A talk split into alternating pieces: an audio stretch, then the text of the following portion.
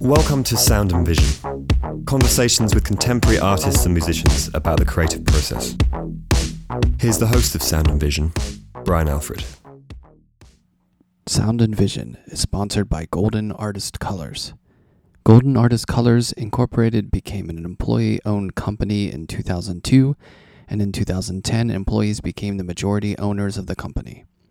Despite worldwide distribution, Golden product is still created on the grounds of the original barn in New Berlin, using the highest standards for consistency and quality. Golden constantly strives to outdo itself by operating on three principles make the best products, provide customers with the best service, and find people who can make the first two happen. Golden makes the best art materials available from Williamsburg oil colors, QoR watercolors, and their vast line of acrylics. You can find them at your local art store or online at goldenpaints.com. Located in Seattle, Fulcrum Coffee Roasters seek to craft the perfect coffee. They have been roasting coffee for over 20 years. You can order their amazing coffee at fulcrumcoffee.com, enter code AlfredStudio upon checkout, and receive 20% off your order.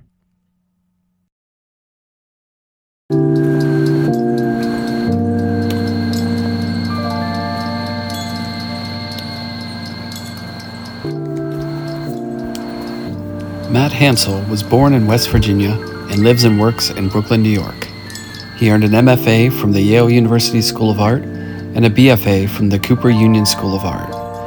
Matt has had solo shows nationally and abroad at galleries including the Hole Gallery, Brand New Gallery, PM/AM Gallery in London, Wasserman Projects in Detroit, and Yuka Contemporary in Tokyo. Matt received a grant from the New York Foundation of the Arts in 2011 and has been included in the White Columns Artist Registry since 2017. Matt's work has been written about in publications including the New York Times, Blouin Art Info, Vice, Time Out New York, and the Brooklyn Rail.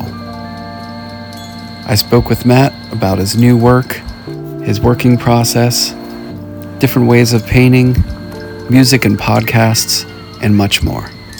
Here's our conversation.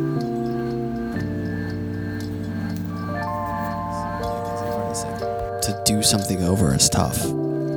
It's nearly impossible. Yeah. Yeah. It's the worst. Like eh, you have to uh, maybe just put enough time in between to where it's still where it's going to feel fresh again. You know. Right. Right. Fortunately, I have a, a memory of a goldfish, so I'm sure a week later it would have felt like a new conversation. Yeah. Do you have Yeah. that at all?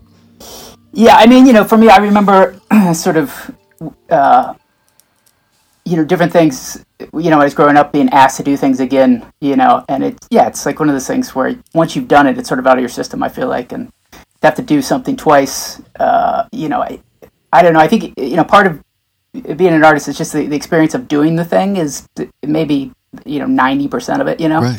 And then just what uh, you know what comes out of it is sort of just the residual effect of the process of doing the thing so recreating a process you know is i mean arduous to say the least and uh, Brutal, right? yeah yeah it's brutal i mean you know when i i know when i paint i try not to have a system uh, you know of, of painting so that like i never like i try not to like base the canvas a certain way or sort of undo any kind of underpainting or i kind of just try and jump in at different ways each time just to try and keep it you know new you know in some ways and you know some sort of challenge Yeah. Now, on that topic, are you someone like what's the the afterlife of paintings for you? Do you get clingy, or do you if once it's done, it's like get out of the house? You know, yeah go no i'm go do your thing. I don't want to see you anymore. go live your life, little Yeah. one. Yeah, I mean, I'm pretty good uh, at not being too clingy. Every once in a while, there's a painting that I think, ah, you know, I'd like to hold on to that. But, um, you know, for the most part, I'm making them to be out in the world and uh, to be enjoyed by other people. So I don't really have a problem with, uh, you know, letting them go. Um, you know, the funny thing is, you know, half the time I'll make paintings that, you know, for whatever reason, I'll, you know, see you later in some other context and be like, oh, wow, I totally forgot I made that painting, you know? So Yeah. there's a lot of paintings like that too. So I, you know, I guess there's some part of me that once it's, you know, once it's out there, then, it, you know, it's sort of, it's, it's on its own. Yeah, well, we might as well tap into that because, you know, parenting. You're in the Yeah. throes of it right now, I believe.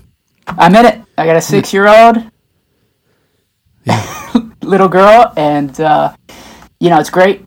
I feel like actually, you know, being six, I feel like we've just crossed this like weird zero point barrier where now she's you know can walk with you down the sidewalk. You know, she can keep up. She's you know she's really now. I feel like I'm really getting into this sweet spot with her where it's just like you know she's totally self-aware uh, you know she's got opinions she can converse fluently you know it's like all these things that you sort of wait for as a dad to sort of like "Ah, i can't wait till you know we can uh, sort of have conversations and we can you know i can sort of you know find out what she's thinking what you know and now she's like entering into that really uh, sweet you know part of life yeah, great that's that's a good zone. I remember vaguely um like a time where going to see art or baseball games or I don't know, whatever it was, going to do things was like sure. Like there wasn't even any thought that I could question this, you know.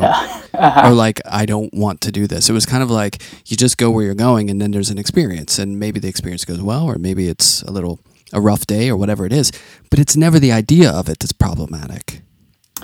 Right. Yeah. I th- you know I think that's another part about her being so young is it's you know I mean I I- sort of remember this experience that me and my wife and I both lament where you know when they're really young you can kind of dress them any way you Yeah. want so you find these like really cute little clothes and you kind of dress them up and they look ridiculous but they look super cute you know and uh, you like for there's a moment where you could do that and then it- you know they sort of get a little more self-aware and they they say yeah you know I, I don't really want to wear that ridiculous you know outfit that you just bought so you know, so you sort of lose that moment, but you still have this now that they're mobile.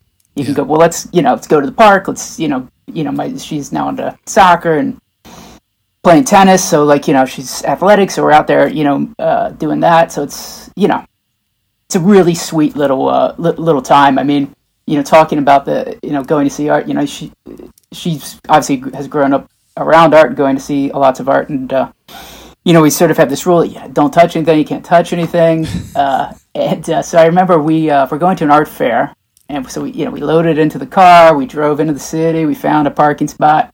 You know, I turn around, I'd say to her like, remember what's the rule? Don't touch anything. Yeah, right. Yeah, hands off. Yep.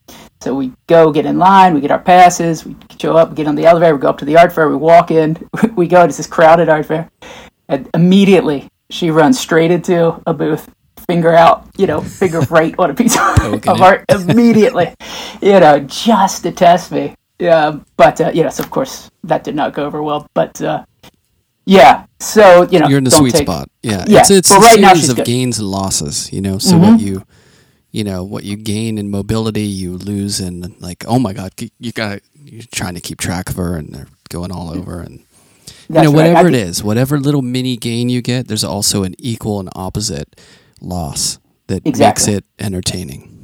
That's right. Yeah, keeps it new, keeps it interesting, keeps it fresh, and uh, you know, at some point, like you, you know, you have these small realizations where you look, you know, at or I, you know, I look at my daughter and I realize, you know, the it's not only a shift in uh, growing and learning; it's really a shift in the, her total identity. You know, Yeah. so it's it's it's strange. Like you can see them sort of change as people.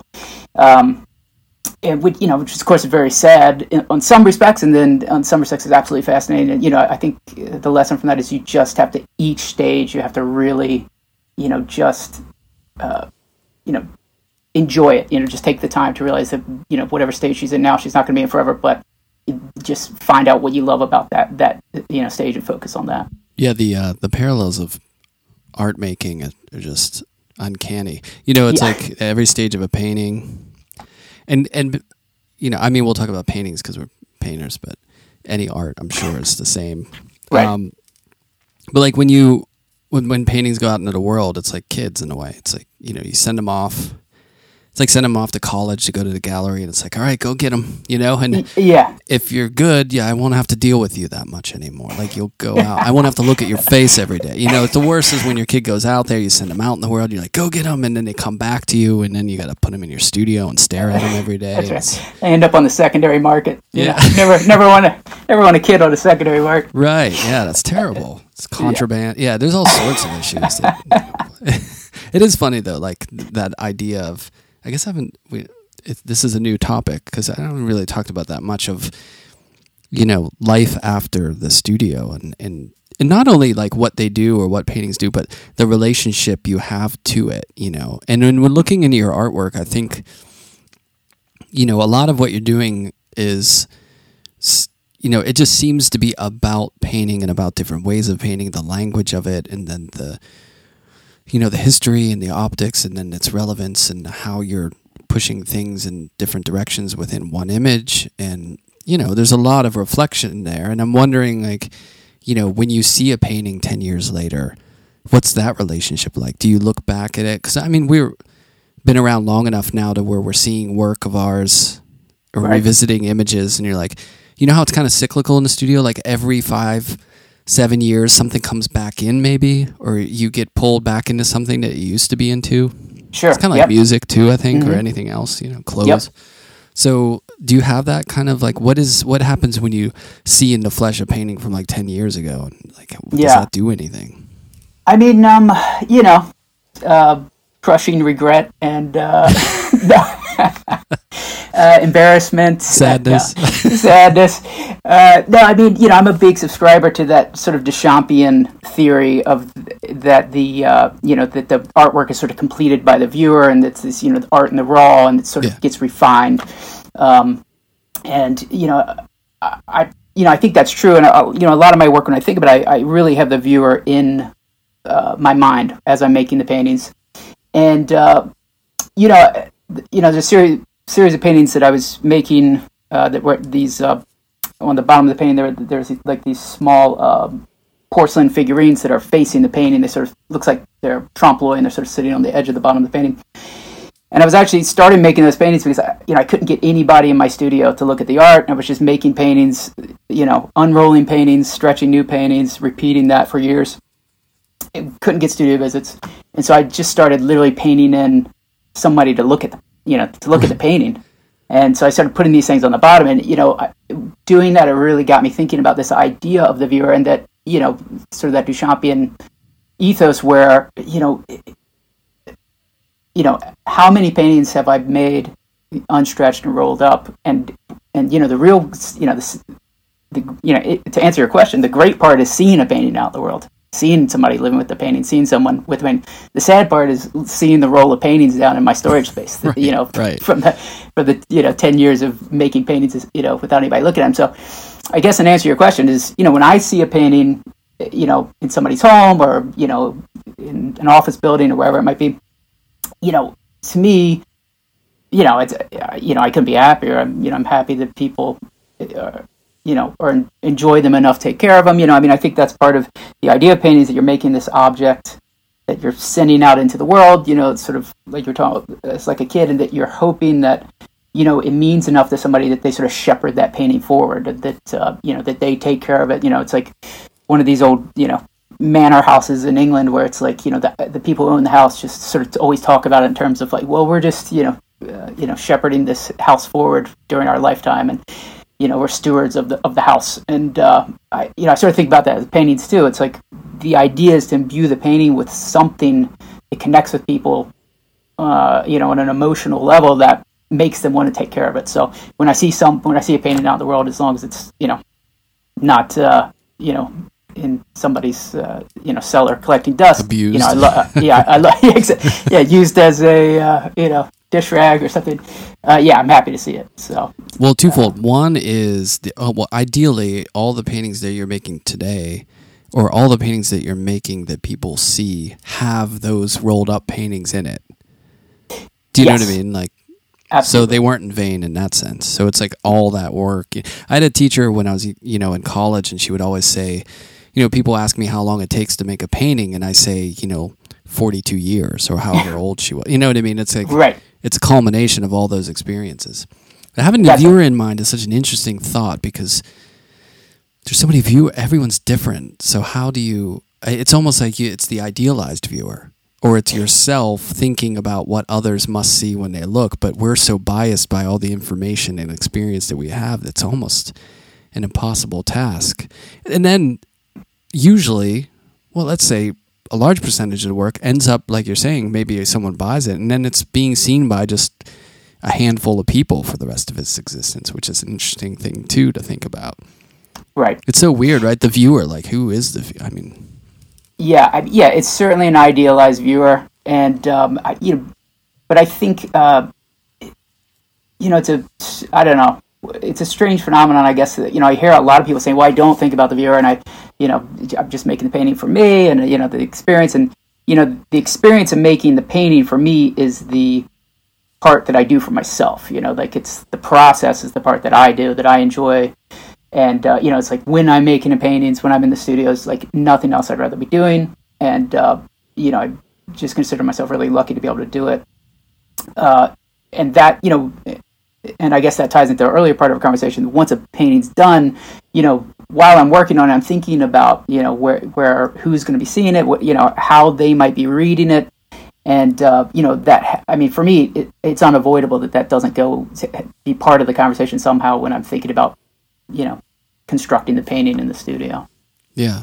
I love the uh the gravitas of the artist who's like yeah i don't care about the viewer I just do this for myself. It's like as an artist, it's not selfish enough as a as a as a, a life path. And you get to sit in a room by yourself all the time. You don't have to really deal with people much. And right. then they complain about an opening, which happens once every year and a half or two years or something, that they have to actually talk to other humans. But to say yeah. that, like, yeah, and I don't give a shit what they think about the work either. This is just all about me. it's yeah, like so I know. Beautifully perfect. Yeah, it is really strange. I mean, you know, like you said, like being an artist, just just having the idea that, oh yeah, I'm can make something with my hands that people are going to value. I mean, that in and of itself is kind of an absurd right idea. And then you know, when you you know start thinking about you know sort of the meaning of the work and connecting with people, then you're talking about you know emotion, like trying to evoke emotion in people. This stuff. I mean, the whole thing is kind of an absurd pursuit, but you know, of course, it's uh, you know exactly fifty percent of fifty percent absurd and fifty percent totally you know. Um, valuable you know and has real you know real societal value and personal value so yeah it's a weird it, thing it works yeah. too like it's total sham, but it also works. That's right. Yeah. like yeah, if, if, there's magic moment. I mean, I've had. I just went to see that Calder show at MoMA, and it's just oh, uh-huh. like, mm-hmm. you know, I had a moment. I can't. Right. I didn't. And sometimes I think to myself, is it just because I've dedicated my life to this, and you know, I've invested so much time and thought and energy into into looking at art and making art that that it moves me? But I'm like, no, I think pretty much even if I wasn't doing it, I would have a moment here. You know what I mean? Yeah. And and that's real. And it's yeah, weird. Yeah but but then again, everything else is kind of subjective, anyways. You know what I mean? And in a sense, and there's still value to it. Do you know what I'm saying? Yeah. So it's it we we place a worth on something, and then something like art, we're like, well, it's not really worth anything. It's just someone just drew a picture, but then nothing really is.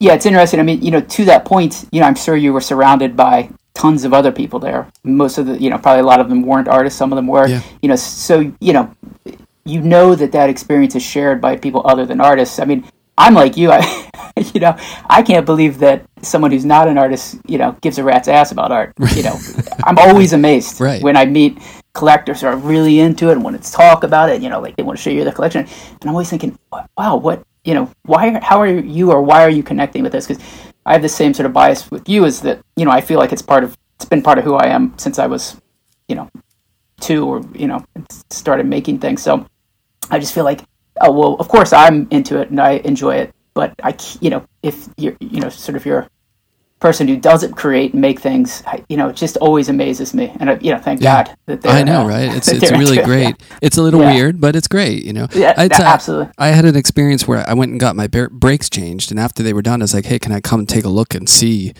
You know, I wanted to see what they did and like talk about it, and the, the guy was like wait, wait, what? And he's like, yeah, sure, come on in. You know, and he was like flabbergasted that I actually, you know, care. I wasn't just like, give me the keys, let me get out of here. You know what I right. mean? And I'm yeah. always doing that. I think people generally get a little sort of like happy that you're interested, but a little freaked out. Like, why do you care? Why are you asking so many questions? Uh. I think some people are just that way. Like, they want to sort of think differently about things or, or look at it past just the surface of it. Yeah. Yeah. But I don't totally. blame people who just look at the surface of it. I get it. Yeah, yeah. No, I you know I think you can enjoy uh, art on all kinds of different levels, and yeah. uh, you know, um, you know, I certainly there's some art that I enjoy on a very surface level where I just think, oh yeah, this is cool. You know, I like yeah. it. I like whatever the composition, the color, the whatever. And then there's some art that you know resonates with me emotionally, and I have sort of a deeper connection to. So, um, you know, I get, I totally get that, and I get that. Uh, you know, I'm just amazed, you know, at how many people seem to connect with it. You know, right. um, so well, you employ different techniques and sort of, you know, painting acumen in your work. Like obviously mm-hmm. you can move paint around in different ways and you're accomplished at it. So I mean, was that something you know, did you have an audience as a kid making drawings or like were you always sort of being creative and that was like a there was a value in that and you were pretty good at it? Yeah. Yeah, I mean uh, yeah, um, yeah, the story my mom tells is that those are always accurate. Yes, yeah, yeah. Mothers. one thing about a mother, they never, uh, you know, never exaggerate. About, yeah, yeah. Uh, exaggerate about their kids' uh, acumen. Um, but I, re- she tells the story that you know my brother was a few years older than me when he was finally starting to get some homework, so first or second grade. Uh, you know, of course, me being a little brother wanted to sort of do what he was doing, so I would want to sit at the kitchen table when he was doing his homework. She would give me a pencil and paper, and I would draw. And then, so of course, he would wrap up his homework and go watch TV or whatever, and she would realize that I was still in there, so she would go in and check on me, and you know I'd still be in there drawing. And then she'd come back later, and she said, you know, I would go in and check on you, and you would be in tears, uh, crying, and I, I, she would say like, what, what's wrong? And you know, I would, I would say, you know, it's, it doesn't look, you know, this isn't, doesn't look the way it's supposed to look, you know. So, oh, um, you're hard on you know, yourself from the jump. yeah, yeah, and you know, it's, it's strange. I was thinking about it I think probably more accurately what it was was it you know it wasn't looking the way that I knew that it could look you yeah. know which is maybe a slightly different uh, thing I think it was like you know I I think from a young age you know I sort of had this you know whatever however your mind works where you know you can kind of see spatial relationships and uh, you know uh, relationships between objects and things like that and you can you know so I've sort of always had that and um, you know I've yeah it's always been important to me I mean I in terms of sort of developing all these painterly techniques and sort of using them, you know, now I sort of employ them as, uh, you know, just sort of a way to talk about painting and image making and the passage of time. And, uh, and then in this new body work uh, that I'm just making, uh, really the idea of seduction is really coming uh, to the forefront. So,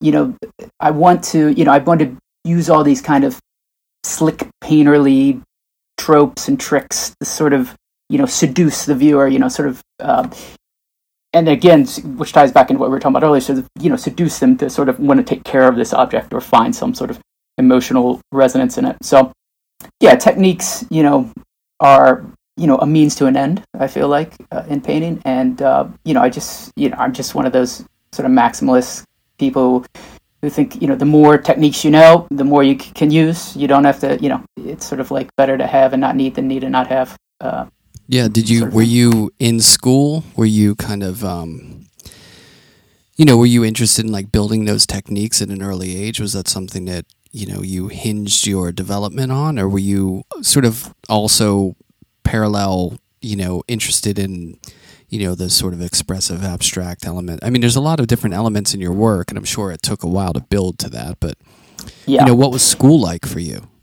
Uh school was cool. I um I went uh, to undergrad to the Cooper Union uh, here in uh, New York, and uh, you know I, I loved uh, every minute of that. I mean, you know, coming from West Virginia, which uh, you know I grew up in small town in West Virginia, sort of you know out in the country, and coming to the city was just you know totally mind blowing, and you know I fell in love with the city immediately. Um, and you know, Cooper is one of those really nurturing places that uh, it just like the faculty and everybody, the way the school's set up. So the mission statement of the school from the very beginning with Peter Cooper starting the school is a tuition-free, uh, you know, school for art, artists, architects, and engineers was you know sort of I think that's part of the ethos of the school that they carry on. And you know what's great about that school is they allow you sort of to dabble in anything. You can sort of take classes, you know, with, you do photography and sculpture and painting and you know whatever 2D design, whatever you want to take, um, which allows you to sort of sample everything. But you know, I knew going in that I was wanted to be a painter, and that's what I focused on. And you know, I did, uh, you know, sort of make it my mission to uh, learn uh, these, you know, every sort of technique that I could possibly learn. I mean, a lot of that, uh, honestly, I did um, at the museums. You know, go into the Met and uh, just sort of, you know, I would get books and read about, you know, uh, different sort of techniques. There's, of course, these old, I think every school sort of offers a technique class where they have like one technique guru who comes in and shows you how to do egg tempera and shows you how to glaze and how to scumble and, you know, um, how to paint, you know, with impasto and all that sort of things. And, you know, I mean, that kind of stuff, you know, I love it. And um, so, yeah, so I've, I, have i have always sort of made it a mission to, uh, you know, assemble as many of those tricks as possible. Boy, that's West Virginia to New York City. I mean, can you Can you go to the deeper end of the pool there? I mean, that is. I know. I mean, or I grew the, up in the, Pittsburgh. Or the shallower end of the pool. Yeah. I grew up in Pittsburgh in West Virginia. Uh, I had an uncle live down there, and I mean, it was uh-huh. just. I mean, I don't know where you were. I w- of course, I wasn't in all parts of West Virginia, but it yeah. was pretty, you know, rustic, shall we say? I mean, yeah, what was that there. transition like? It's out there. Um, you know, West Virginia's. A, you know, I always say it's a great place to grow up. It's like you know, people are really sweet, and you know, it's sort of um, you know, uh, great for outdoor activities, uh, you know, biking, hiking, that kind of stuff. And, um, you know, but I always knew, you know, my school, I guess probably a lot of schools do this, they would take a trip every year to go to New York City to see a Broadway show or to go to a museum. And I would go to these trips. And, I, you know, I just remember thinking the first time, you know, I got in New York thinking, oh, yeah, this is where I'm going to come to, you know, I mean, and uh, it's just a matter of time before I get there. You and. Um, yeah, and uh, you know, luckily, um, you know, I got into Cooper, and that was that worked out well and got me there. I mean, you know, I remember my, my first weekend at Cooper, got got all checked in, and uh, you know, so I'm like this country bumpkin kid, and I'm like, I'm gonna go out, I'm gonna walk around the city, just see what's up. so uh, you know, I turn the corner, and I walk. I've walked about two blocks, and I see this gentleman who's walking the same direction as me, but he's about halfway up the block, sort of staggering from side to side on the block. And uh, as I get closer to him, I'm thinking, ah, you know, this guy looks like he's having some trouble. And, uh, you know, totally in, you know, country kid mode. And I get about, I'd say, 30 feet from him before he uh, drops trowel right in front of me and uh, relieves himself like directly in my path. And I'm thinking, oh man, I am not in uh, Martinsburg, West Virginia anymore. Well, welcome to New York. I mean, you couldn't exactly. get a more perfect like intro. It's like here's yeah. what you'll be experiencing yeah, exactly, exactly. And you know, I came to New York in uh, I can't remember '95, so it was still even you know even then uh, you know the Lower East Side and um, you know back then they called it Alphabet City, uh, which they no longer do, I don't think. But uh, you know, it was there was some rough, certainly some rough edges around it, and uh, you know, it still had a little bit of uh, danger to it, but you know, I I mean, I loved it. You know, everything yeah. about it. No, so. yeah, it was still '95 is pretty I think I probably made my first trips around that time to New York.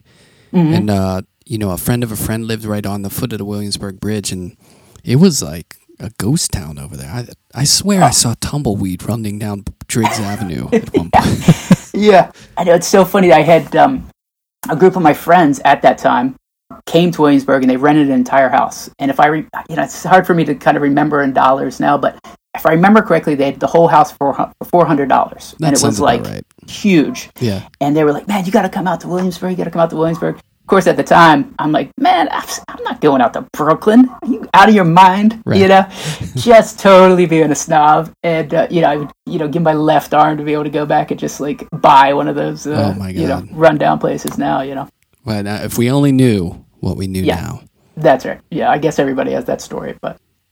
Um, yeah, yeah, so but it's funny. it's painful when you. I mean, I my first place was, and when I moved from, I mean, I originally went to Astoria at the beginning, and then I moved down to Williamsburg, and I lived in the Gretsch building. Oh, and huh, uh, you know, I I think I paid six hundred something a month, and this wow. loft was huge, and I shared it with like four other people, and none of them. Oh, actually, one was an artist, but he didn't make that much work there, so it was you know, I had this giant 3,500 square foot space oh, for like under 700 bucks, which, you know, good That's luck insane. finding, you know, I yeah. Know, a phone booth for that now. yeah. I mean, it's, you know. Yeah, no. Yeah, I know. I, I, mean, I'm actually, I live very close to the Gretsch Building. I actually know some people there now, and I can tell you it's uh, no longer that at that price point. Oh, I, I, my son had a, a school, a classmate who Ah. lived there, and they went over for a play date. This was, you know, years and years ago.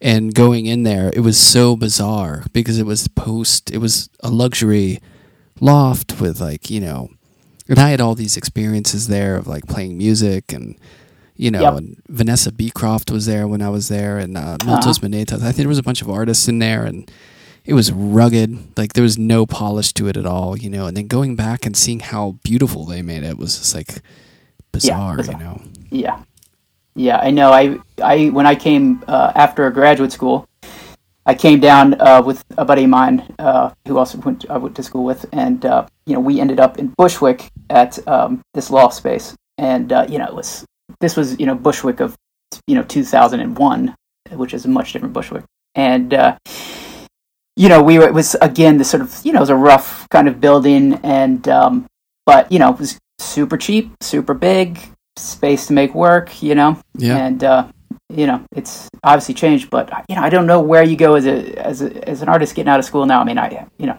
you're way out at this point. you know, It's I found out. The, Yeah. the spot, Montana. Uh-huh. That's the new. it's just, it's just a short. Uh, you, wouldn't believe the space. You wouldn't Yeah. believe the space you can get. Get a horse and a barn Doesn't it sound good in. though? Doesn't it? I mean, look, it sounds better and better every year. Yeah, that's my question for you. I mean, do you uh, you think uh, with COVID, like people just got out? You know, Yeah, they they like, we need. Uh, you know how it is with a kid and being in the city during that lockdown was. I don't know if you had an escape, but it is. It was brutal. It was tough. Yeah, we left for a little bit. Um, went to my parents' uh, place. That's good. Um, so we did get out for a little bit, but you know, we kind of stuck it out here. You know, in a strange way, it's funny. You know, as an artist, you know, my days were just always in the studio by myself every day anyway. So it really didn't change my schedule all that much.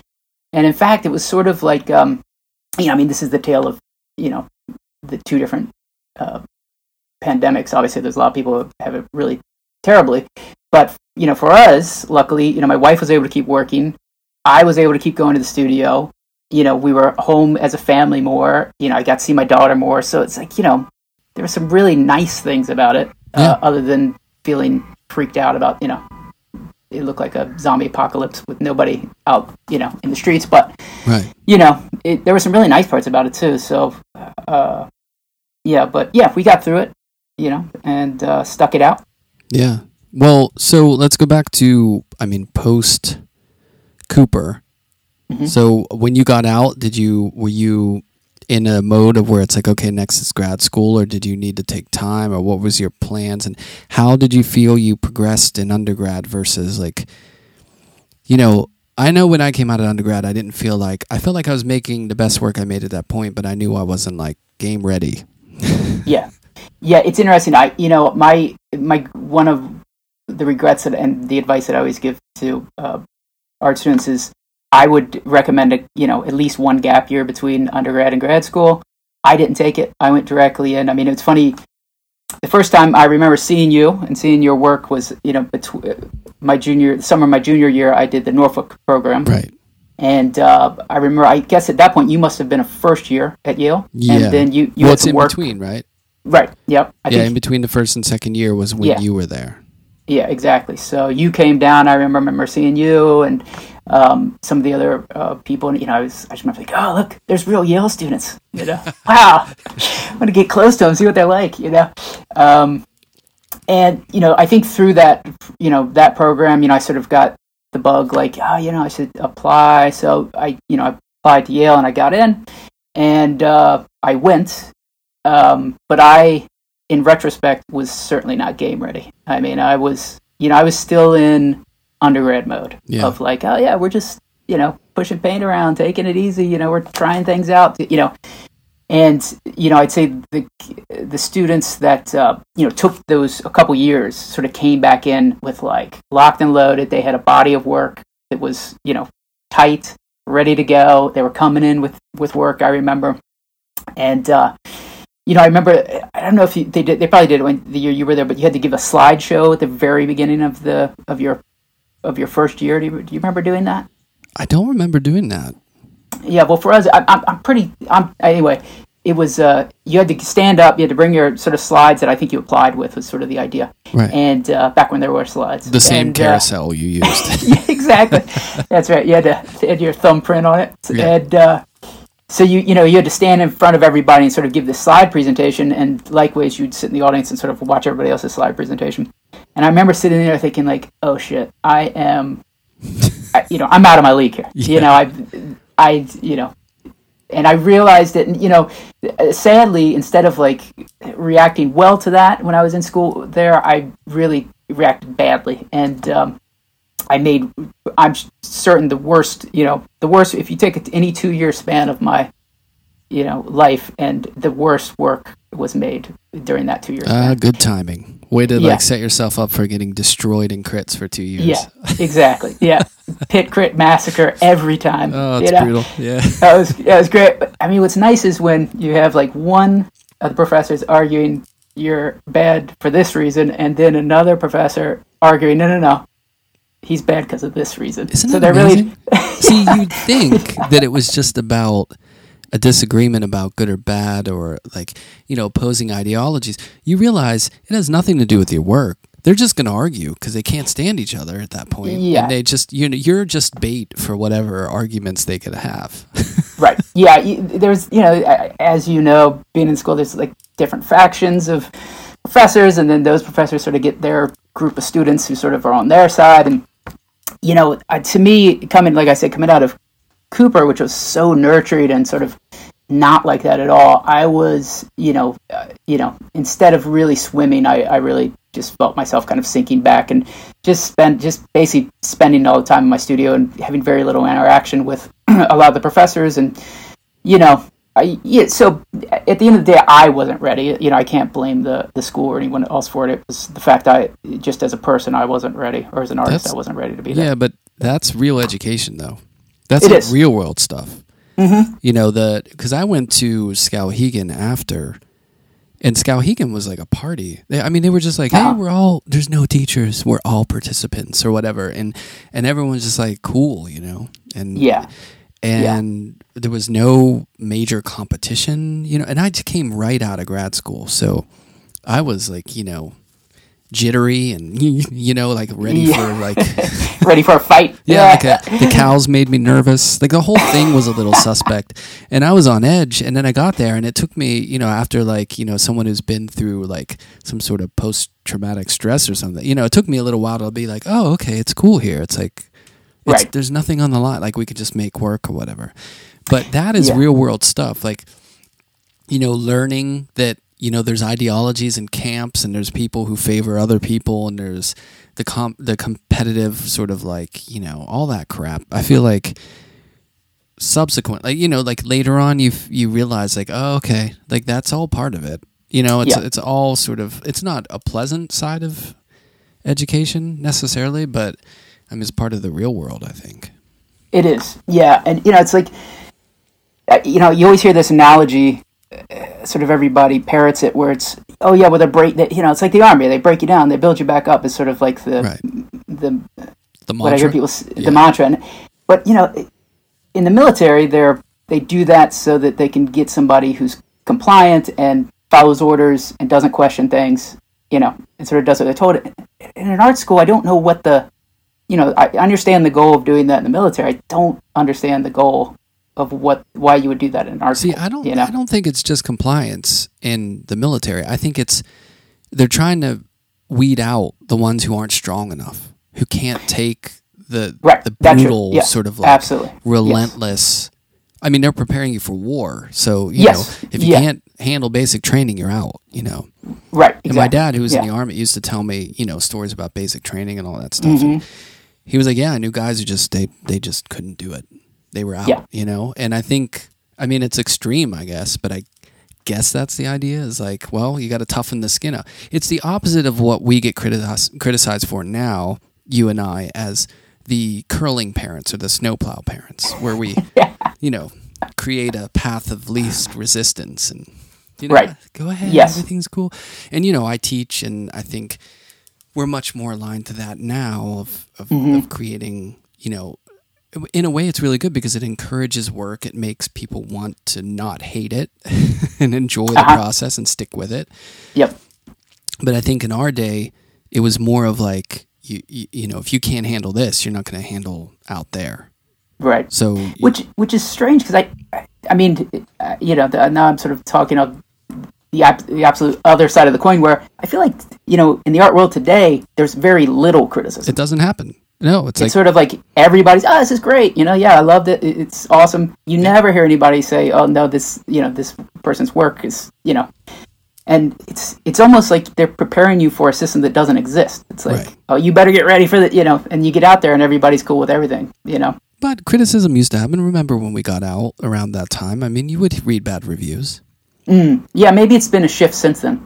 I think Maybe so. I think it was the once the internet took off, it changed things because then like the trolls and the negativity became such a giant orchestra that people Mm-hmm. started like tamping it down. And then I noticed that when like when the when that crash happened, was it like Mm-hmm. 2008 or something?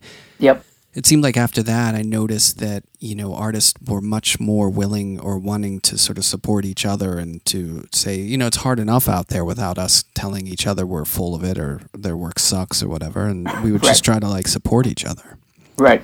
but then it almost seemed like the criticism side followed that and it just became almost like less criticism more just uh, whether good or bad just kind of saying this is what it is. Like here's a show of this work and you know this is what they're doing it just didn't Right. seem like it was you weren't getting those brutal reviews or anything Yeah. Yeah. I mean, yeah, primarily descriptive. I feel like most reviews, and then, you know, tack on a few sentences at the end. But um, you know, and I don't know. Maybe that's better.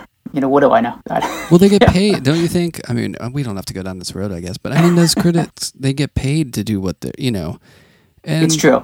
and there's more of like massage well i don't know anything about it but i would imagine that like you know there's more of a relationship between people writing things and the people who are doing it and i don't know it just seems like a different culture now Yeah, yeah. I heard uh, actually uh, Jerry Saltz talk about it one time, and he was saying he was basically chalking it up to the idea that you know he only has a certain amount of pages uh, Right. to write something, and so you you know as a critic you have to decide well do I want to focus on something that I didn't like or do I want to focus on something I like and promoting something that I like? Makes perfect and you know sense. and uh, to me that sort of made some sense. And um, you know so it, it- i get you know i don't know. I don't know what the best answer is but maybe it'd be nice to have like sort of you know somebody start a column where it's like here's one thing i loved here's one thing i didn't like you know and just Yeah. every every time just have you know sort of that but I think personally, I think that's a great point in that it, you know point out the things that seem like they're taking it to another level or exceptional. right I just yeah. think I would say personally, I would like to see some criticism for those who are getting massive like attention, but you you know you know behind the scenes like the work there's just not that much there, yes yeah and people are just all jumping on the train, and just for one person to say, I don't know. This not isn't this isn't Yeah. what everyone's making it out to be. yeah And I'm like Yeah, super I- positive. Like I, I Yeah, love championing people, and I love almost all work. But once in a while, we'll see something that we're like, "Mm, I don't know. yeah it's a little eye rolling Yeah, inducing, but about uh, that. yeah, yeah, no. I mean, I'm the same way. I mean, I to the, to your point earlier, I think like you know, as much as we as artists can be helpful to each other and sort of supportive, I think that's really the way to go. Um, so Yeah, you know. that's. I mean, it's. I, I I wholeheartedly agree, and it's hard enough for artists as it is. I mean, that's one thing Yeah. Jerry often says that that I really like that he's he's like I want all artists, no matter if I think they're great or bad or whatever, to make money to be able to like survive and like live off of this stuff because Right. it's it's a positive thing to do in life. You know what I Yes. mean? And Yep. there's a lot of people out there making gazillions of dollars who are just you know taking a dump on society, pretty much. right, yeah. yeah, that's some sort of inverse proportion to uh, to that. Uh, yeah, it's so true. Um, yeah. So your experience was maybe you didn't feel coming out of those two years that like, oh man, I killed it. I'm ready to go out there I- and tackle the I- world.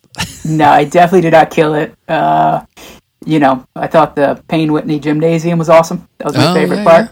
Uh, but other than that, you know, it was uh, was not my best two years. So you hit the gym when you were there? Yes. I don't yeah. think Did, I worked out once when I was there. did you ever go to that gym? I was in a non-gym moment whenever, Oh, man. because I, you know, I played soccer my whole life, and Uh-huh. during grad school, I think I focused, and I played music. I was in a band with friends there, Mhm. so Yep. I don't think I was very good to myself as far as fitness is concerned. But Yeah. I drank nothing but coffee and barely ate, so it all worked out at the end. So you know, a certain type of fitness. Yeah. Yeah, Yeah, it's funny. It was like you know, the gym was like where Harry Potter would go to. It was like you know Hogwarts gym. You Oh, know, yeah, like yeah. you walked up, it just looked like castle. a cathedral. Yeah, and it was you walked in, it was like stone and cavernous and arches, and you would like scan your like little gym card, Yeah, you know, at the front desk.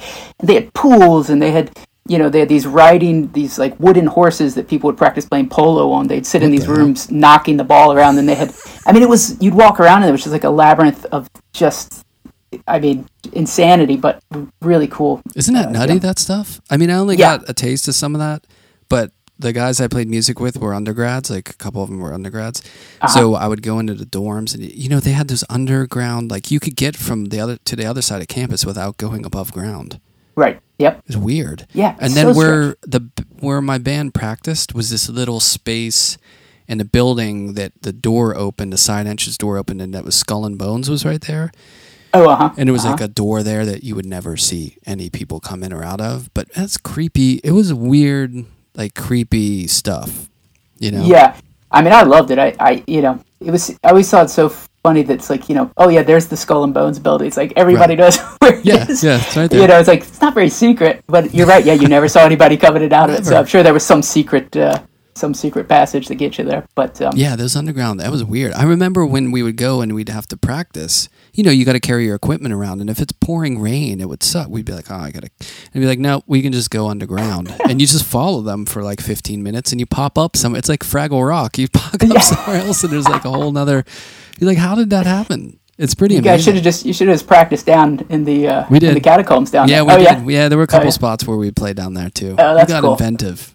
No That's one cool. seemed to mind ever, and we were loud, and we just, you know, people were into it. So, Yeah, that, that's really Fraggle Rock. Yeah. down down in the catacombs playing Is music. that does that date me? The Fraggle Rock? Right? There's a lot of people are like, "What the hell is Fraggle Rock?" yeah, like yeah, it felt like ninety percent of the people. I would pop up at uh, at uh, what do you what was it called? Uh, is it Rudy's? Yeah, Was that yeah, the bar Rudy's. we would play at? Mhm. We'd pop up Yeah. there once in a while and play Cool. for the humans, and then go back down on the ground and Yeah. eat those candle or those crystallized whatever. It is. We'll just get, we're gonna ride this analogy for the rest of the hour. No, this is not interesting to anyone, but Fraggle Rock was really important to me.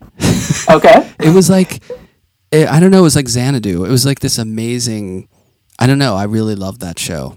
I Yeah, wasn't really I- into the Muppets that much, but there was something about Fraggle Rock that I just thought was so cool. Like those Yeah. little things were building these universes underground. I just Yeah. found it fascinating for some reason. It was a. It was one of those. You know how those things when you're young that sparks creativity or like your your Sure. wheels start turning, and when you Yep. watch a movie or whatever it is. And for me, Fraggle Rock did it. It was pretty amazing. And there was like a garbage dump that talked or something. I don't know, it was weird. Uh huh. Yeah. I feel like that and uh, like Dark Crystal. Oh, I feel like amazing. around that time. That movie was crazy. Yeah, and then uh, I, a NeverEnding Story. I feel like, Yep, like sort of was- those three things I remember seeing around that same time that you're talking about, being like, oh, these are their own little worlds. They're creating their own little worlds, and yeah, uh, yeah. Those I think all three of those were probably touchstones for people our age. Yeah, really like there was something magical about I mean Jim Henson was a genius, but I mean, you know, Mhm. those things were like pretty amazing. Who knew that like Dark Crystal would come back like decades later as Kim Kardashian? I don't know why, but she looks just like one of those Dark Crystal people. Laugh now, but Google it after the podcast, and I guarantee, right. like, oh, that's uncanny. She just needs pointy ears, and she's in. yeah, yeah. So funny. So how did you uh how did you exercise the demons after grad school and get yourself situated and making stuff? Did yeah, I it mean, take I, a you while know, to like get it did. back into the Yeah. city and all that? It did. Well, you know, we came straight back down uh, after graduation, so you know, it was it was crazy. I mean, of course, we had moved uh, to Bushwick, and uh, it was 2001, and so I sort of took the summer off, came back up here at the end of um, August, and of course, you know, September 11 happened. you know, I was only back in the city for two weeks or something. Oh man. And uh, you know, I remember being, you know, being in bed, and my, my cell phone rang. It was my aunt. You know, yeah, you okay? And I was asleep, and so you know, I went up to the roof because I heard people walking on the roof because it was an old uh, factory building, and uh, the first tower had already gone down. The second one was, you know, on fire, and then you know, so we stood up there and actually saw the second one sort of. Uh, it just looked like it drops sort of straight down, but you know, so that happened, um, and then you know, of course, this whole city kind of shut down, and uh, so you know, being coming back at that time was really strange, in that you know, you you sort of felt like, you know, am I even should I even be making art right now? Like, you know, it sort of left you in a very strange, you know, especially coming right out of grad school where you're super focused on art, and then you're like, yeah, I'm gonna go to the city, I'm gonna, you know, keep going, and uh, you know that happens, and then you're just like, oh man, like, you know, is this important?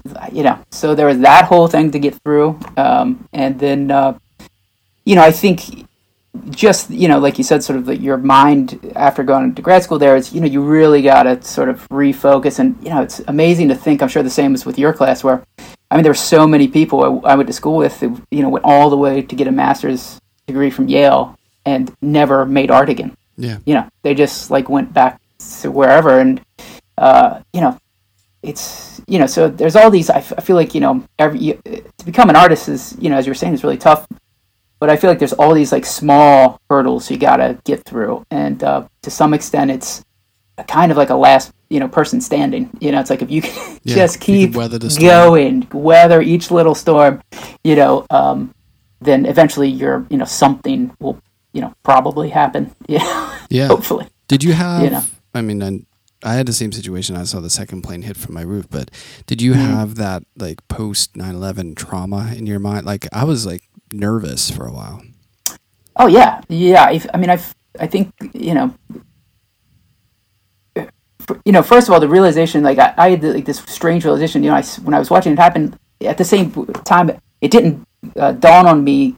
You know, all the, you know, death that was also occurring. It just seemed like, oh, it's a building falling, and that's, you know, it's like I, I wasn't even processing, you know, until afterwards, and you start seeing all these videos of how awful and you know how devastating that was. So yeah, I think it hit you in waves, and then you know, I, you know, I've heard you say on here before that you know you were sort of glued to the television, and and you know, uh, you know, I think everyone was. You know, it was like this: you could not turn off the TV because Yeah. you know some, you know, I don't know. It was very bizarre time. fear and like you know responsibility of feeling like oh I didn't even know why this happened and then you're learning all this stuff you know there's like Yeah. a sort of blissful ignorance of like you know would just be like you said being lost in the art that you were making and just thinking about that stuff and not necessarily getting a global education you know what I mean and then Yep. that happened and it was like wait what's all this what's going on and you know it was Yeah. so it was difficult it was stressful but I think I think just like in the same thing that happened in the the pandemic, like when there was the shutdown, it's like I think most artists feel like, well, what else? I mean, I gotta process everything, and this is just what I do, so I'm just gonna keep doing it, you know. And it's some Right. sort of way to cope. It's like a coping mechanism with. Well, it's a constant. Like this is something I'll do no matter what. Or I don't even know if I think about it necessarily, but Yeah, there was a mo there was a while where it was like is what i'm doing even pertinent you know like what but oddly for me a lot of the work was about kind of like danger or impending doom or like Mhm. creepiness in Yeah, a way yeah. so and also you deal with the landscape so much, and uh, you know the cityscape so much, and you know that's sort of what everybody sort of had their eyes focused on, and so I can see it like definitely your work sort of, you know, you were already sort of tuned into that weird, you know, uh, landscape, and uh, to have that sort of happen to the to the landscape in New York, I'm sure it, it ties it right into your what you were thinking about. yeah but i just went whole hog like i, I went conspiracy theory like I, you know i just was Uh-huh. so into i mean and it was almost like brainwashing because i was watching so much news Yeah, that I just, you know, it's all I was thinking about and looking at. So Mm-hmm. everything went through like a filter of, you know, that, you know, Right. and now I'll I'll weave in and out of it, but it's nice to not do things like that too. To like, Yes. you know, paint flowers. yeah, yeah, it's always good. nice to have a vase of flowers every once in a while. Yeah. yeah.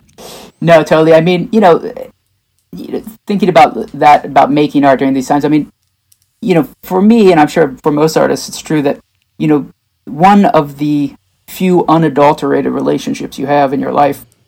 You know, you obviously have your relationship with your parents, and you have your relationship with your spouse or your significant other one, and you know, one of the other ones, your child, and then your relationship to art. You know, it's it, it's like one of these things that you know, it's there, it's a constant. It's you know, it is what you know. You sort of have to treat it with some respect and um, you know maintain it and uh, you work at it but it's you know that it's you know it's sort of like you know your mother's love it's always going to be there as long as you're you know willing to to you know uh, put in your time and your effort you know Yeah. um, and you know i think uh, you know during i mean during both 9-11 and during the uh, this pandemic and things were shut down you know having that relationship to lean on is you know i think as important as you know having you know these relationships with the people in your life uh, you know and uh, so yeah it's you can certainly retreat to that sort of safe zone in your studio and you're creative and you know it's uh, i'm sure you have the same situation where you you know if you get into your studio and you get in that flow state you know everything else do, really does go away you know so it- sure. you can even you can just give yourself a respite from thinking about anything uh, if you know if you know you're able to do that in your studio I just, you know, I've talked about a little on here in the past few weeks or whatever, but I just found out about the whole flow state thing. I mean, I've mm-hmm. I've lived it and experienced it and and love that feeling of like, you know, hour 5 when the world just erases and you're just lost in making work. yep But now that I'm conscious of it, I'm thinking of trying to find out what it is and bottling it because I think I could sell a lot of it. you need like a you know perfume Yeah, you know, there you go. spritz a little on you, Little flow flow, state. state. Yeah, it smells good, and you're just like in your own zone. I Don't you think the- though all the ills of the world, if people, if we could get those people into the flow state, then we would be fine. Like they would Yeah. just make them drop their, you know, assholeness, and then it could just be like cool, and we could all get along.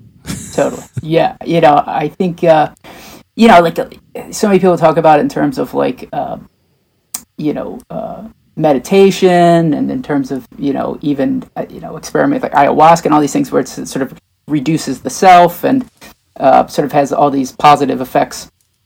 Uh, and I, you know, I think artists are lucky in that they kind of get that for free. You know, Yeah. it's the byproduct of doing the thing they love. They they get to recenter. You know, you get to recenter yourself every day in the studio, where you just you sort of are able to let everything go. You know, and um, uh, you know, it's it's uh, another thing. You know, you can actually do that with uh, exercise too. So, it's, you know, Yeah, I totally agree.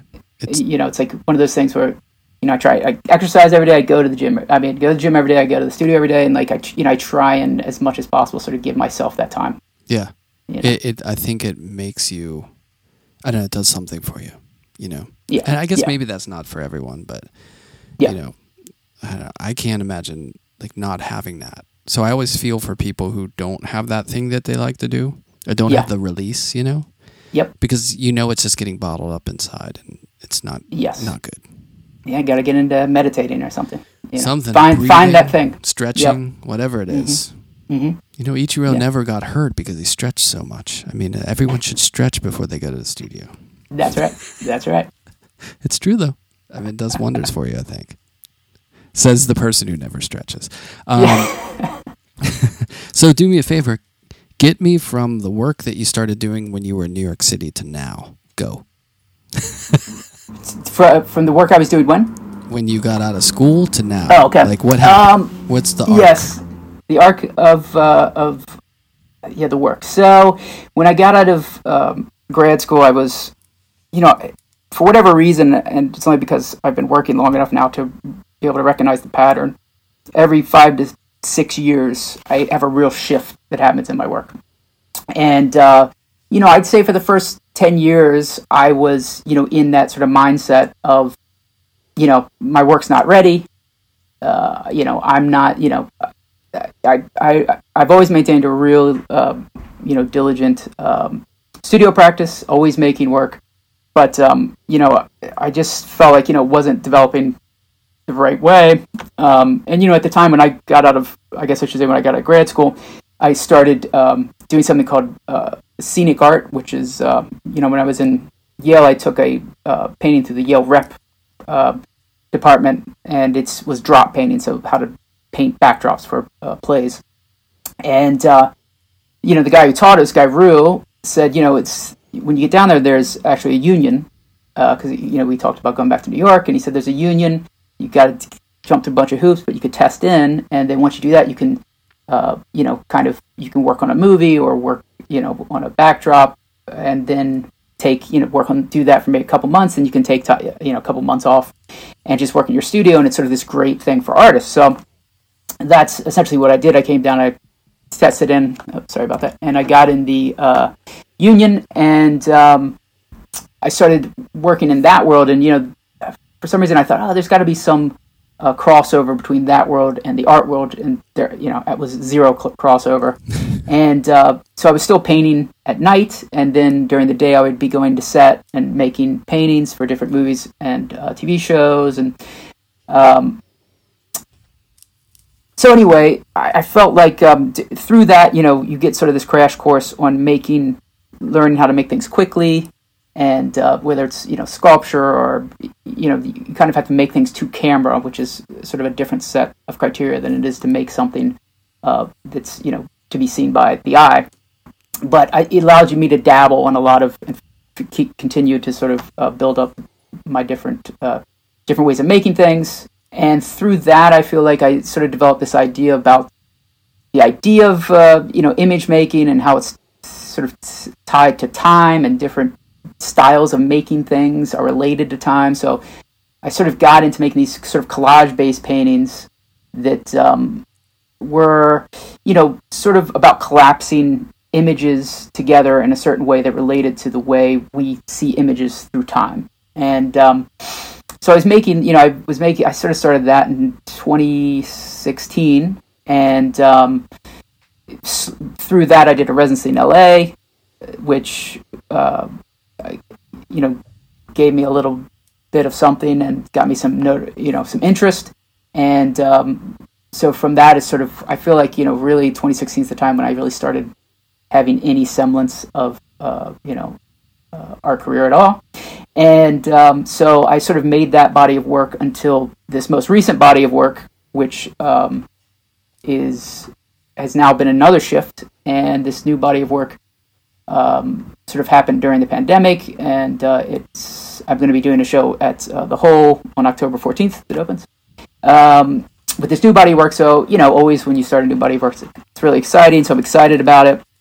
And like I said, you know, this sort of I've shifted to this idea of seduction. I'm still using his sort of historical references and paintings, um, and I've been look, you know, for some reason during the uh, lockdown, I, I sort of started looking again at uh, sort of these, uh, you know, kind of diptych paintings of like heaven and hell, and uh, sort of I think it was sort of somehow related to the you know the empty landscape in New York, and uh, I sort of started um, looking at these artists who were you know would paint like these sort of half of the painting was like hell with all these demons, and you know half of the painting was like heaven and sort of represented uh, you know sort of the duality of possibilities, and um, I kept finding myself looking, being more interested in the, you know, sort of the darker, the hell side of things, and sort of looking at these demons.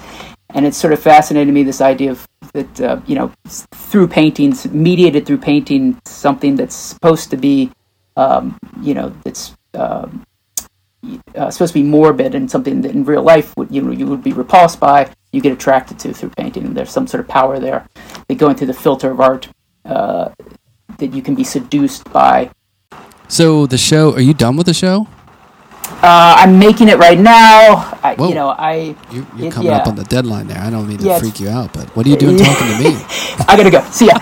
Uh, no, my uh, you know these paintings are taking longer than my previous paintings took, so I sort of did this weird thing of judging, you know, how many months out I had versus how many paintings I was going to make based on the old scale, and I found that that scale needs to now be adjusted a bit. So you know, I'm hoping to get, you know, 12 paintings done. And, you know, I'm around like eight and a half. So nine. So you're in the home stretch. yeah. I'm- But I'm- your paintings you know, look like they take a while. yeah, they take a little bit of time. You know, I've got a couple going, so I think I'll be able to, to you know, to pull it off in time. Um, That's why they invented Red Bull. that's right. Yep, Red Bull and uh, Red Bull and cocaine. Red Bull and cocaine and milk crates in the studio. No, don't do that. We, you're gonna need that painting arm. yeah. You don't want to throw it out of joint. Uh, it's fun when Um, you get to the age to where you like think about mitigating injuries. So you're like, I got to go to the studio, so maybe I got to take it easy on that, whatever I'm doing. You know? Oh, I mean, that's all of my life now. I mean, I like you grew up playing soccer, and you know, I actually was playing in you know a lot of men's leagues here in the city. You know, up until you know I had a uh, daughter, which uh, sort of limited my time. But um, you know, you just realize, you know, you're going to hurt yourself eventually, Yeah. and um, you know, you just it's it's just a sad fact of being an old man. I know. I kind of uh, stopped with the competitive part of it because I felt like I was tempting fate. I was getting away with it, but I knew it's only a matter of time before I get the uh, you know career-ending injury. So I just I'll do some friendlies, but I'm not. There is some You weekend still go out and kick it around some. all the time. I mean, I run a youth yeah. soccer club here in Brooklyn, so. Oh, really? friend, yeah. So uh, I mean, I'm involved with it every day, but I don't play play like I used to play. Because I used to play with these younger guys, you know, in their 30s, and they, they're like weekend warriors, and it's like Yeah. they go out there playing Oh, hard. You know, I'm Yeah, like, guys, I got to work tomorrow. Yeah, You no, that's right. Yeah, no, I remember I was, you know, at some point you realize, oh, you know, I'm the oldest guy on the field, and uh, you know these guys all played in college, and uh, you know it's like I got to get out of here before I, know, do something serious to my body. yeah. Well, my friend, uh, you know, that I run the club with, he is uh, he's in the senior league. So it's Oh, the, yeah, uh, the 50 and over. So I'm I'm waiting. I got a few more years, and then I can join. That. I'm gonna dominate for the first two years. Yeah, well, if you get in early, you know, you change you change your birth certificate, knock shed a few years Oh, Yeah, off, good idea. get in there when you're, you know, a couple years shy of fifty, and Right. you're uh, I'm the ringer. total total domination. They're like, we got to check his, his stats. There's no way it's 50. That'd be good stuff. So, um, the show opens. When's it open? uh, opens October 14th, and it's at the Hole, and it's at the, uh, you know, they have two spaces now. They opened Yes. one Three, down in? Tribeca's. Out in Long Island too, I believe. Oh yeah, that's right. Yep. Right. Yes, they do. Yes, they do. Yep. So they have three spaces. So this one will be in the Tribeca space. Nice. So, um, yeah. Uh, so just cranking away at that, and um, you know, then after that, going to take a little time and relax a bit, take you know, catch up on all the stuff I'm not able to do right now. And Start uh, on that's it. Zillow for a re, uh, real estate in Montana. I'm telling you, it's the new Bushwick. Well, let me know when you move out there. Maybe we can get a, you know, buy a uh, buy a barn together Yeah, we could do like a little colony. Get actually, it's so smart though to find like an escape like that somewhere where you can go to. I mean, flying's tough, but you know, upstate's not even easy in it. Like it's you know, it's outpriced. Like where do you go? You know, Yeah, you gotta no, go I- out somewhere. yeah, you sort of have to start all over. I feel like uh, somewhere else. Um, you know, even the time that I was out in LA, I mean, that's you know, I was out there for a few months, and it's you know, it's it's tough out there. You know, Yeah, it's uh, too much. um, stuff. You know, I don't know. Anywhere there's a, a confluence of galleries and artists, it's going to be expensive real estate. Yeah, I'm looking at Iowa. I'm ready to make the move. the city will test you. You know how it is. You start it, man. If you build it, they will come. You go to That's true. That's true. Yeah, That's a good point. Make it happen. Last question. Music in the studio. What's your go-to? Hmm. So I sort of uh, do a split 50-50 between podcasts and music. Um, in the studio, what am I listening to right now? I mean, you know, I listen to a lot of sort of post-punk kind of stuff. You know, I sort of grew up on like, you know, like Smiths and Pixies and, uh, you know, sort of that group. Um, you know, I'm trying to think of what I've been listening to. Uh, a band called Slaves recently. Um, I've gotten into, uh, oh man, I'm blanking on who I'm listening to. F uh, Fon, uh, Fontaine's. What am I trying to say? Fountains name the band, but no, boy, that's a throwback. Yeah, I just popped in there when you were doing the F sound. That was the Fountains of Wayne. Uh, but yeah, you know, I listen to a lot of, you know, I listen to everything. I, you know, generally when I work out, I work out the hip hop. When I uh, when I'm in the studio, it's a lot of post punk. But um, every once in a while, I listen to country. You know, um, so you know, I have sort of diverse uh, music tastes. You Yeah. know, you got anything good you're listening to right now? Lately, my old friend uh, Evan, who is in a band called Ratatat, his new record's coming out. Okay, cool. yeah, Um, Ratatat. Ev- know. Evax is his personal Oh, okay. music that I've been, you know, I've always loved it, but been really Cool. into his new stuff.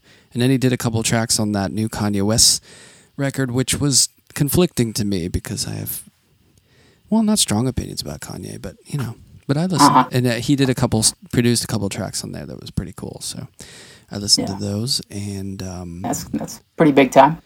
yeah, and then uh, as far as the when you were talking about the podcast, are you talking like serial, like podcasts like that? you know, I do, uh, you know, I, I do a lot of uh, the sort of the daily news roundup ones. I do serial podcasts. I do, you know, uh, a lot of, you know, do you know Sam Harris, Waking Up with Sam Harris? I know. I know it, but I haven't listened to it. Yeah, like podcasts like that. You know, I try and mix it up between like, you know, guilty pleasures of like, you know, uh, sort of true crime podcasts and then try and have a group on tap of, you know, there's, there's a lot of podca- podcasts you listen to. It's like, you know, it's literally like getting a master class in whatever subject, you know, so I try and mix it up with some of those. And then, uh, you know, your podcast, it's, on, you. you, don't know? have to say that. Men in No, Blazers. Are you a Men in Blazers guy?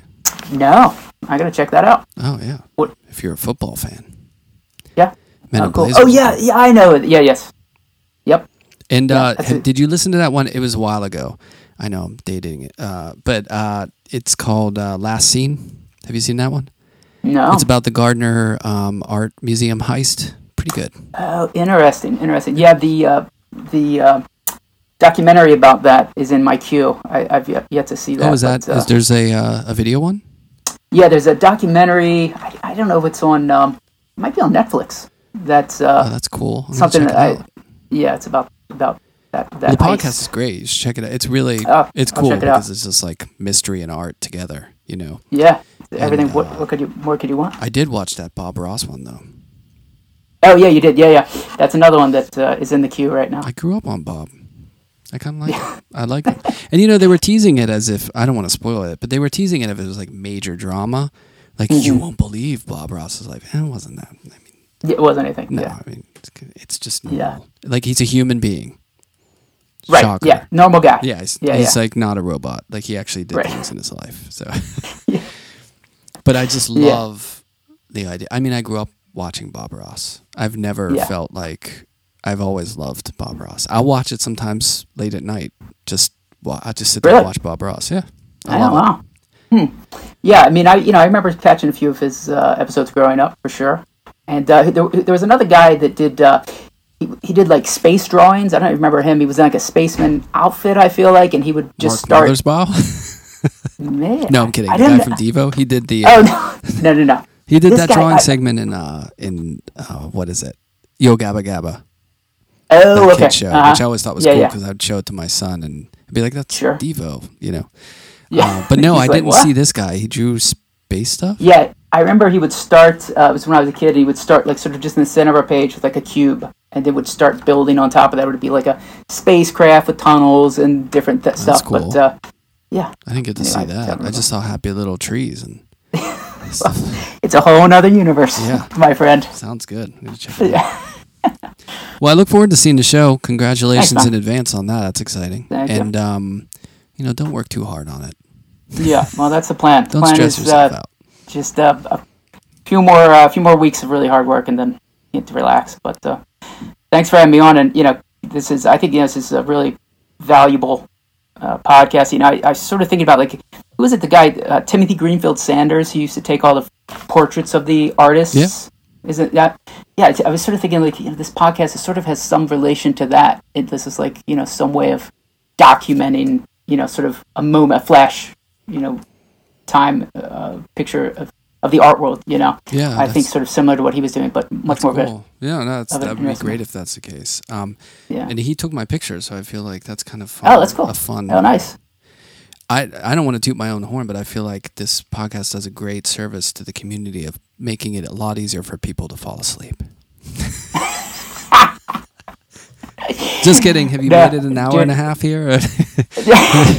no, I uh, yeah, I mean, uh, anyway, seriously though, I think uh, what you're doing is awesome, Thanks. and uh, I'm going to keep it up. And uh, you know, I'm really honored that uh, you asked me to be part of it, and I'm Oh. happy to. Hopefully, uh, my ramblings. You know, if anybody's still listening, somebody got something out of it. I'm sure it was it was a lot of fun, and um, maybe we could do studio visits once the uh, the, Oh, I'd love to. the play ends, or even sooner, Yeah. maybe. Yeah, I'd love to. Cool. All right, man. Thanks a lot. All right, brother. Take care. I